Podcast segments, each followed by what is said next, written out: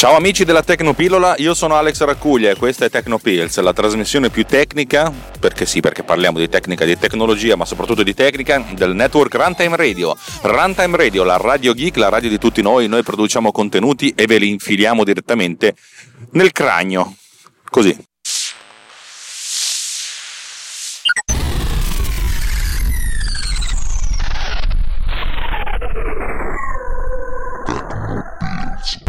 Allora, oggi di cosa ci parla l'Alex G? Ci parla di Swift, di programmazione, buh, buh, buh, non ce ne frega un cazzo, o ci parla di video? Sì, sì, sì, sì, oggi vi parlo di entrambe le cose e sarà una puntata cattivella, per cui mettetevi comodi, sorseggiate un sorso di birra o drincheggiate un drink di birra perché oggi sarà una cosa cattiva. Allora, di cosa parliamo oggi? Eh, parliamo di un lavoro che devo fare, lo sto facendo in tandem con mio fratello, io mi sto occupando di gestire il cliente e di impostare il progetto, mio fratello si sta occupando dell'animazione vera e propria. Che cos'è? Mm, è un video didattico che probabilmente quando ascolterete questo episodio, o forse subito dopo, sarà disponibile al pubblico, per cui ve lo faccio anche vedere, che ha uno scopo semplicemente, essenzialmente mostrare l'effetto di un farmaco su una parte del nostro corpo. Adesso non voglio essere, andare più nello specifico. Mm la cosa interessante è che questo farmaco c'è in diverse modalità, il principio attivo è già stato analizzato diverse volte, per cui sono presenti nel, nel mondo almeno due video che mostrano l'effetto di questo farmaco, uno in 2D e uno in 3D. Il nostro cliente ha deciso di costruirsi uno nuovo di video per mostrare questa cosa invece di acquistare i video già realizzati per poterlo brandizzare meglio scelta più che condivisibile. E allora ha chiesto a noi di realizzare questo video. Eh, la scelta era tra farlo in 2D o in 3D, alla fine hanno scelto per il 2D, va benissimo, e ci hanno dato come esempio un video che praticamente doveva essere a cui,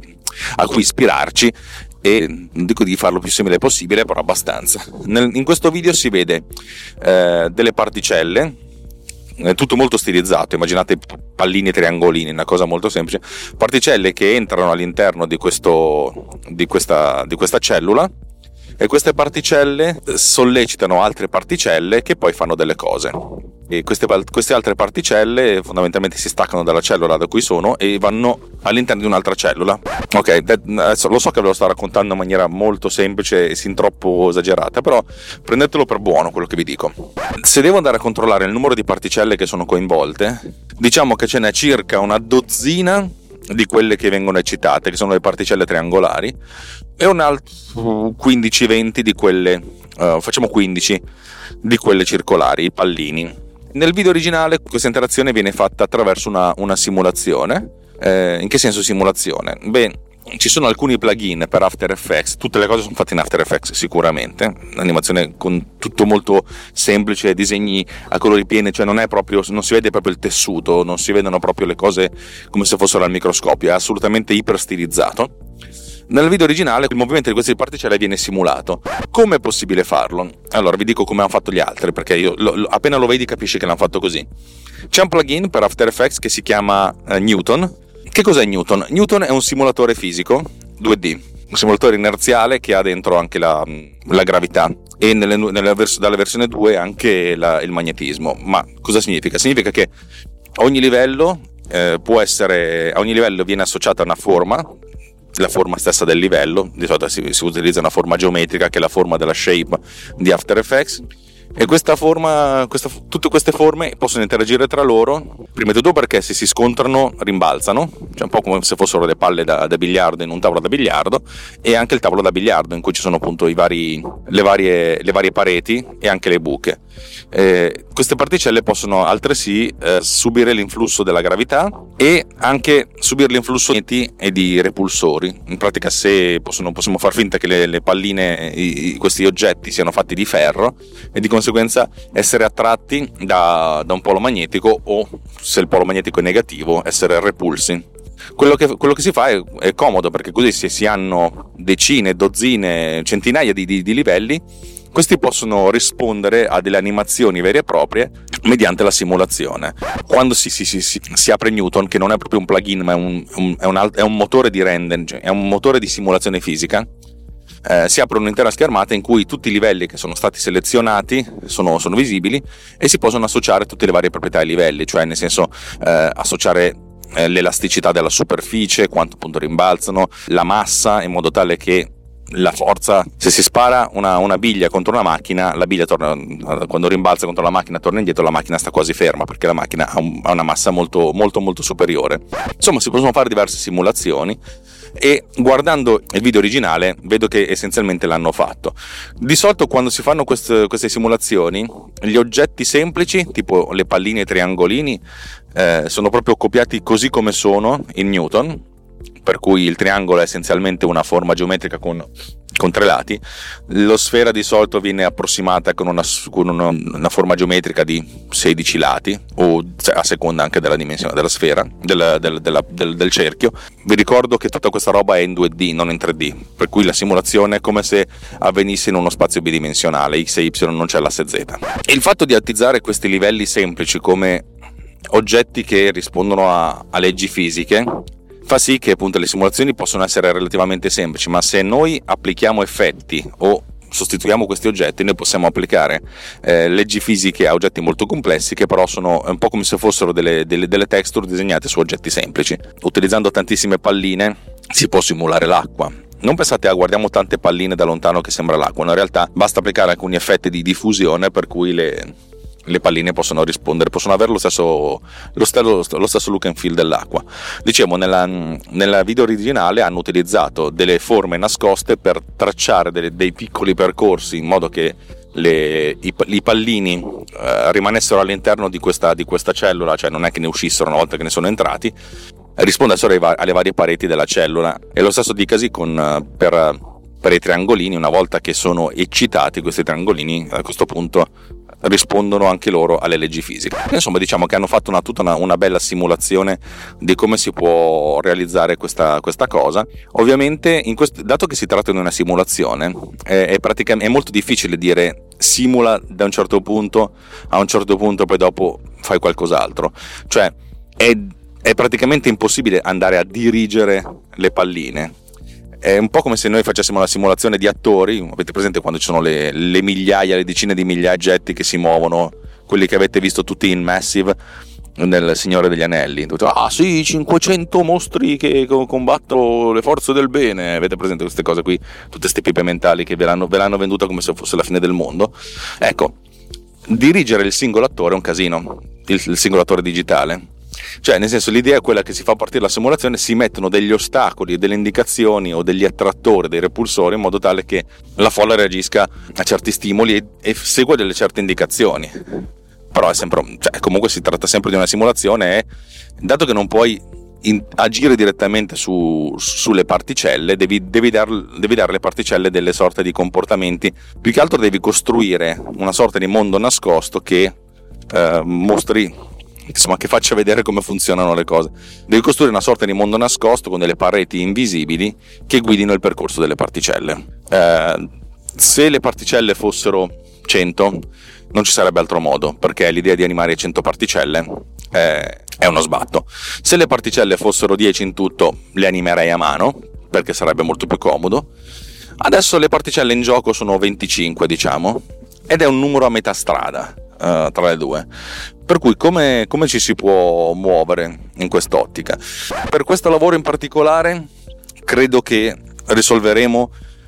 andando ad animare le particelle, visto che non le animo io ma le anima un'altra persona, le anima mio fratello, l'anima degli mortacci sua, dato che le anima mio fratello, credo che farò in modo che appunto lo farà lui, che gli fa solo che bene. Il grosso problema dell'animazione a mano è che il movimento di una particella potrebbe non risultare tantissimo fluido.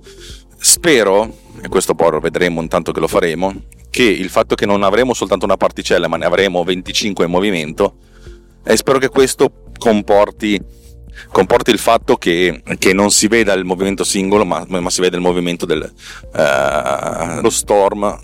del, dello stormo in generale. Questo significa animare le cose punto per punto, non fotogramma per fotogramma, però diciamo che nel primo secondo una particella X si muove dal punto A al punto B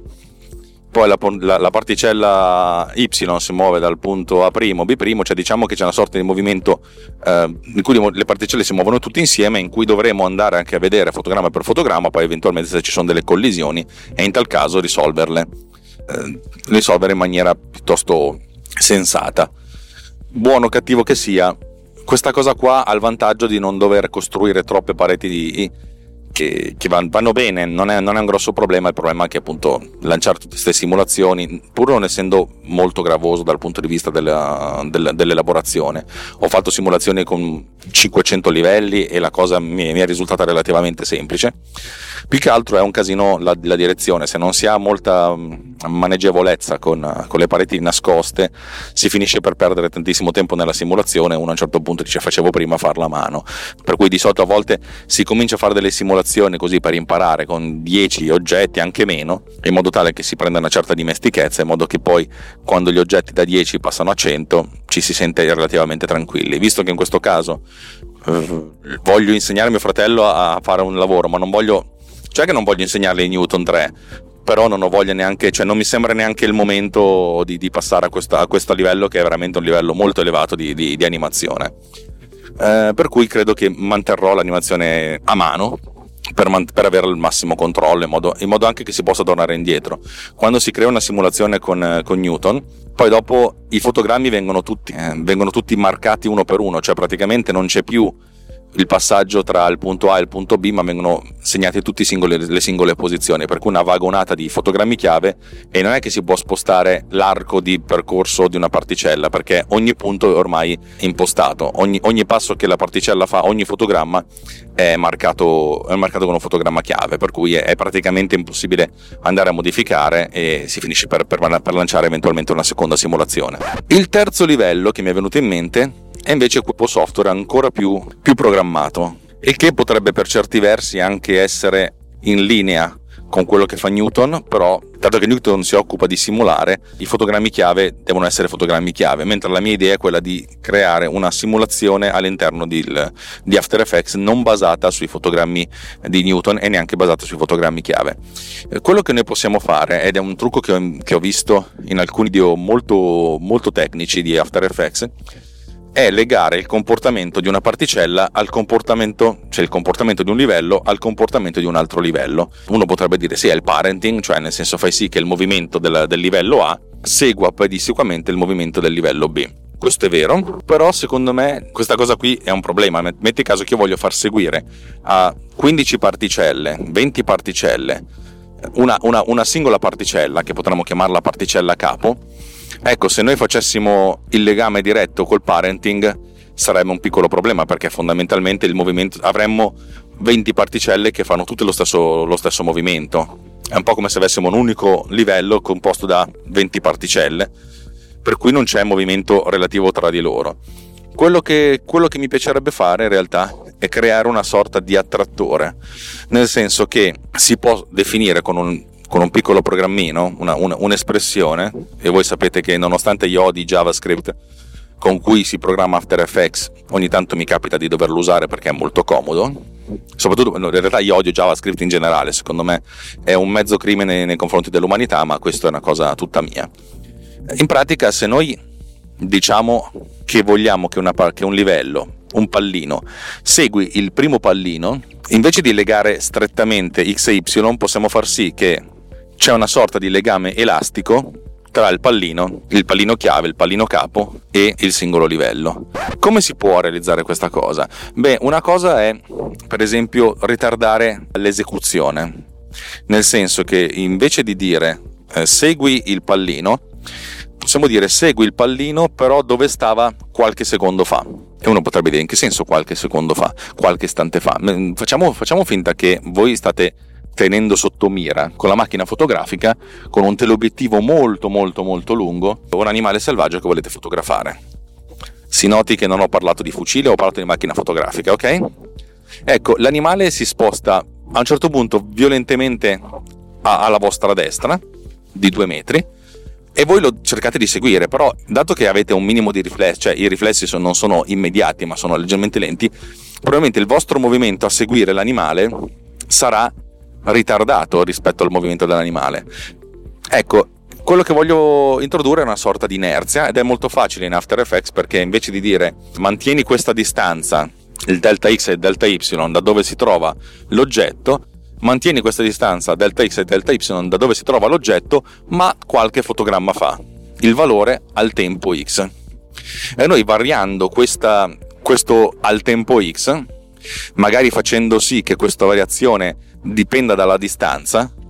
cosa che noi possiamo calcolare, possiamo far sì che più un oggetto è distante, che più un livello è distante dal, dal, dal livello capo, dal pallino zero, e più impiega tempo a reagire.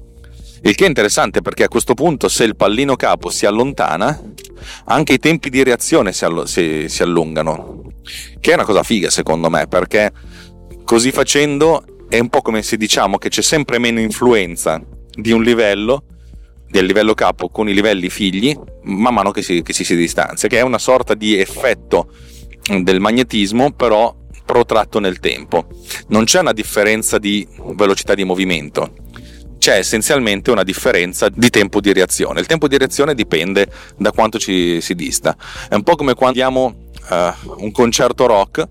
con la gente che cerca di applaudire a tempo di, di musica, però il fatto che il suono si propaga a una certa velocità le file davanti applaudiranno un pochettino prima rispetto a quelle dietro e vedremo una sorta di onda che si propaga. Ecco, quello che noi possiamo creare è una sorta di onda che si propaga e di quanto è distante quest'onda, possiamo, quanto ci mette quell'onda a propagarsi dipende anche molto da qual è la, il fattore moltiplicativo della distanza perché se abbiamo un tempo di risposta che dipende dalla distanza, questo tempo di risposta può essere comunque moltiplicato perché è proporzionale, ma noi quanto eh, il fattore di moltiplicazione lo possiamo decidere noi. Non so se sono chiaro, devo dire la verità, però ho pensato a questa cosa stamattina e mi sembra veramente una figata da raccontare. Ultima cosa che io aggiungerei è anche la velocità di reazione. Ecco, mettiamo caso che invece di avere una, di essere noi a mirare con la telecamera, abbiamo una telecamera che che è motorizzata. Per cui abbiamo il soggetto che si sposta, la, questo puma selvaggio che, che si scatta alla destra della camera e noi da, da, remoto abbiamo un joystick in cui diciamo sposta la camera destra, solo che la camera destra ha dei motori che oltre una certa velocità non vanno, per cui impiegano un certo tempo per, per, per attuare. Diciamo che non soltanto possiamo introdurre un'inerzia dovuta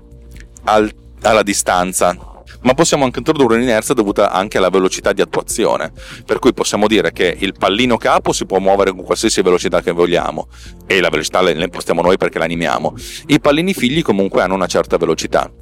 E la domanda è, ma come si fa a definire qual è la velocità?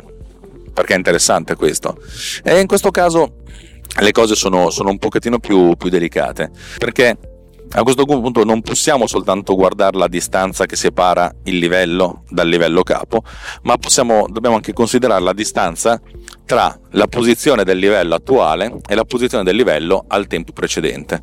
In questo modo, se noi possiamo impostare una velocità massima, sappiamo che se noi dobbiamo spostarci teoricamente di un delta x di 10 un delta y di, di, di 20, se la nostra velocità massima è 10, noi possiamo, a questo punto facendo anche i calcoli trigonometrici, impostare e vedere qual è la, il massimo delta x e il massimo delta y che, che, attiviamo. Facciamo finta che adesso abbiamo soltanto un delta x, abbiamo un delta x di 10 e la nostra velocità massima è 7, faremo sì che il punto di applicazione, cioè le, le coordinate x attuali, sono uguali alle coordinate x del, del fotogramma precedente più 7 in questo modo abbiamo una sorta di, di, velocità e di inerzia. Teoricamente, così facendo, potremmo anche introdurre anche il concetto di accelerazione. È un livello in più, nel senso per cui non è che diciamo soltanto che la velocità ha un tetto massimo, ma l'accelerazione, per cui diciamo che il delta rispetto al delta precedente può essere incrementato soltanto di un certo valore. E ovviamente aggiungiamo un livello di complessità perché sappiamo che la velocità è spazio fratto tempo, l'accelerazione è velocità fratto tempo, cioè la differenza di velocità fratto tempo. Se la velocità di prima era un delta x di 7 e nostro, la nostra accelerazione massima è 2 per esempio, sappiamo che prossima, nel prossimo fotogramma il massimo delta x che ci possiamo permettere è 9 perché 7 più 2. Ovviamente tutte queste cose sono relativamente complicate ed è molto più complicato fare questa cosa qua rispetto a eh, essenzialmente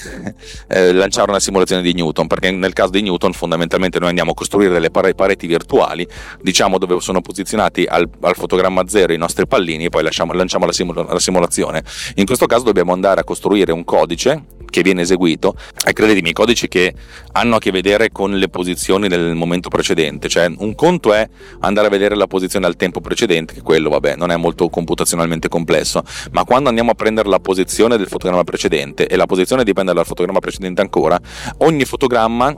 comporta una serie di calcoli che vanno a costruire tutti i fotogrammi precedenti, per cui è una sorta di ciclo che aumenta di volta in volta al numero di fotogrammi. Al fotogramma 0 c'è, non c'è nessun calcolo, al fotogramma 1 c'è un calcolo, al fotogramma 2 c'è un calcolo più il calcolo precedente, al fotogramma 3 c'è il calcolo più il calcolo precedente più il calcolo precedente, per cui ogni volta che si aumenta di un fotogramma aumentano, eh, si sommano tutti i calcoli precedenti, il che è una cosa complicata. Non è complicatissima, il tempo di elaborazione non è, non è, non è trascurabile, l'ho già fatto perché una volta ho sviluppato un, un, un sistema inerziale, un sistema inerziale che praticamente rispondeva all'inclinazione del telefono, per cui se tu inclinavi il telefono spostava a destra o a sinistra eh, la posizione di una particella e così facendo però ogni volta doveva beccarsi la posizione del fotogramma precedente. Ripeto, l'ho già fatto una volta, eh, è una cosa fattibile, è assolutamente folle probabilmente per un'animazione di, di questo tipo e ne sto parlando adesso un po' come una sorta di esercizio di stile, cioè creare uno stormo che segua attraverso delle leggi ben strutturate e ben codificate il movimento della, della particella principale. Il grosso problema in questi casi è capire ma come reagisce lo stormo, cioè nel senso quali sono i tempi, quali sono le moltiplicazioni. In questo caso uno dovrebbe costruirsi anche un livello nullo in cui inserire dentro i vari fattori di moltiplicazione, cioè il tempo di attuazione, cioè quanto tempo ci metti a capire che le cose sono cambiate e la velocità massima o l'accelerazione massima, a questo punto ogni livello deve andare a guardare questi slider in modo tale da effettuare i, suoi, i propri calcoli. E dato che non sono hard coded, le cose diventano ancora più, com- più computazionalmente complesse. Però non si può fare altrimenti perché se le metti hard coded, metti caso che cambi il valore di, di applicazione della, della, della velocità massima da 10 a 11 e a questo punto devi modificare tutti i livelli, cioè devi copiare e incollare lo stesso, lo stesso script su, su, tutti i livelli che hanno autore di scatole. E uno potrebbe dire, va bene, copi una volta, incolli, cioè, selezioni tutti i livelli e incolli, sì certo, però quando, lo, quando devi andare a fare delle modifiche puntuali, devi continuare a provare, cioè il copia e incolla che ti può prendere quei 5 secondi e ti, ti rallenta un sacco la, la, il lavoro. Vabbè, insomma, diciamo che è stata una puntata molto, molto tecnica in cui parlavo a, ru- a ruota libera di, di, cose di programmazione. non, so se, non, so quanto avete capito, anzi, non so se siete arrivati fino a qui, per cui vi voglio comunque bene. Vi ricordo che Runtime Radio è una radio geek fatta attraverso il vostro buon cuore. Noi ci, ci, raccogliamo il 75% di quello che ci serve per sopravvivere attraverso l'advertising di Spreaker, quello che ci manca ci arriva essenzialmente attraverso vo- le vostre donazioni attraverso il Patreon. Significa, oh, piace mi piace quello che fate e vi regalo un, uh, un, caffè al mese. E noi vi ringraziamo tantissimo per questo. Siete veramente belli, belli, belli, belli, belli. E ogni volta che lo dico, dico, non so, cioè, non so come ringraziarvi. Cioè, non, sono un po' perplesso e, in imbarazzo. Niente, dai, non voglio tediarvi eh, ancora. Vi ricordo che se vi piace quello che facciamo potete in- contribuire con noi, nel senso interagire. Andate su rantemradio.it slash anch'io per, per, per, per donarci qualche soldino. Ma se non volete darci soldini e va bene così, siamo amici lo stesso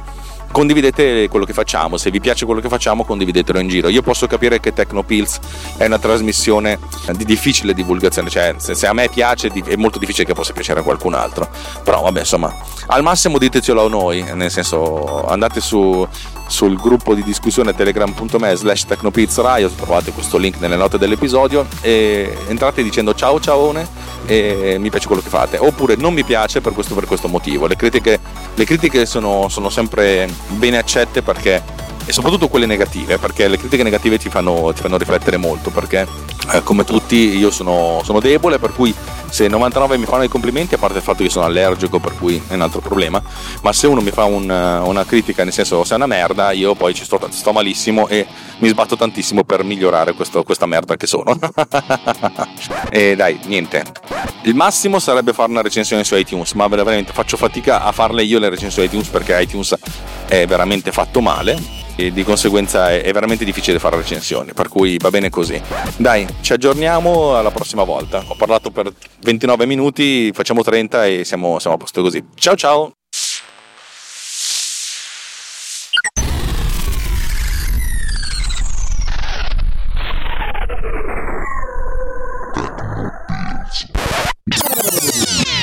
This has been done with Power Recorder.